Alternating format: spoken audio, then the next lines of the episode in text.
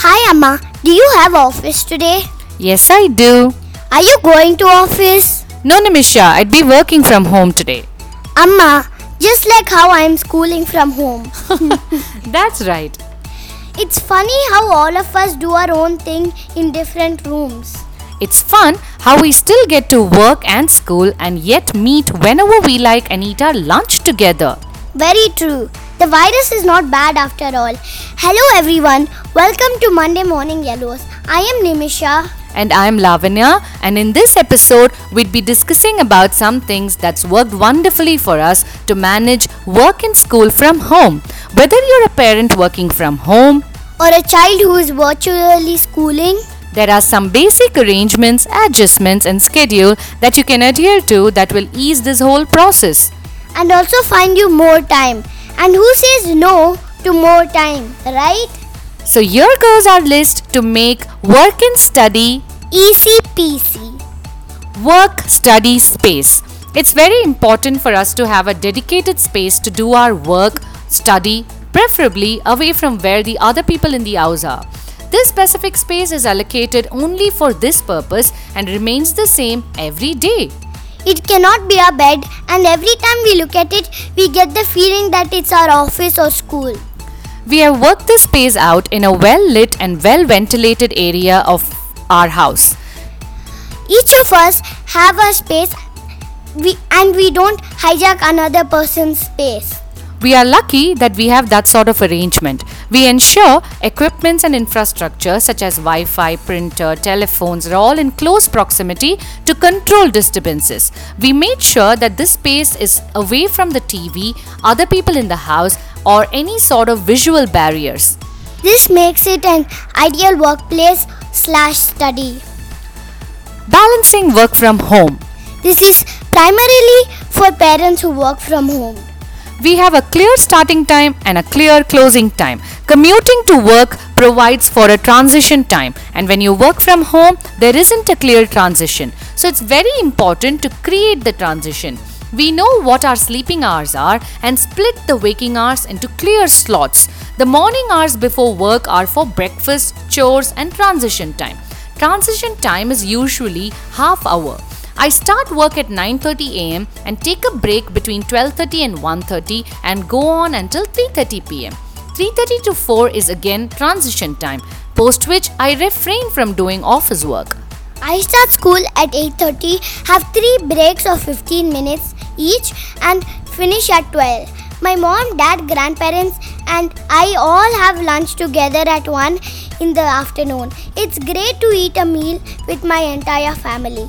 After lunch, until my mother finishes work, I play on my own or with my pup or complete homework if I have. Once my work is done, I have a small tea break. I relax and indulge in some me time and at 4:30 N and I either go downstairs for cycling or we do an activity together or we learn Portuguese on the app Duolingo or she goes down with her dad for walking or badminton. We have something planned for every day. We then freshen up and have dinner between 6:30 and 7 p.m. My dad usually is unable to join us for dinner as he is busy on calls. After dinner, my mum and I read a book together or some chapters and I sleep by 8.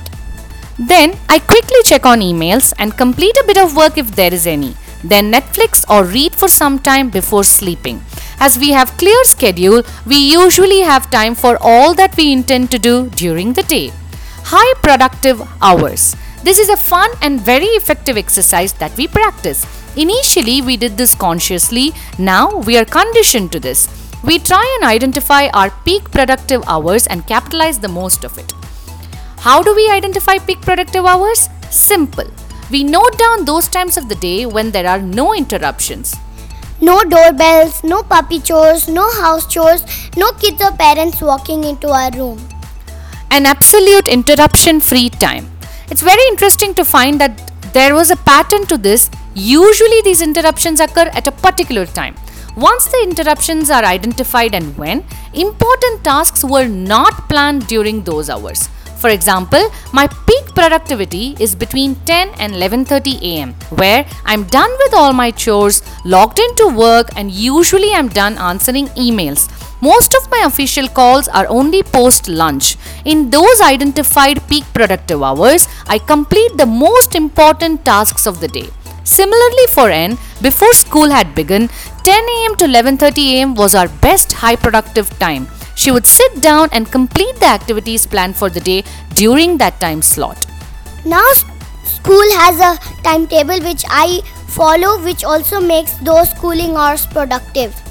This task allows us to include interruptions as part of our schedule and hence we are not frustrated when that happens. While all the above three are primary factors that's working well for us, we also believe in meaningful and periodic breaks to have a share of each other's time.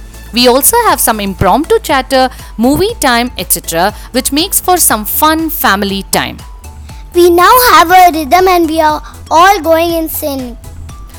This makes it super easy and convenient for us. Try one of these methods and let us know if it worked for you. Maybe you can share with us what has been working for you. We'd love to hear about your work from home weapon. These sure are. These guards us and from bad mood and cranky behavior. On that note, we have to say bye. Hope you like this episode. Do let us know your comments. We are now ab- available on Spotify and Apple Podcasts. You can find us on Instagram as Monday Morning Yellows. We are hoping work from home and school continues without any interruptions. Talk to you again on 22nd June. Until then, make work and study easy peasy. Keep the spark on and let your friends know about us. Tata! Tata!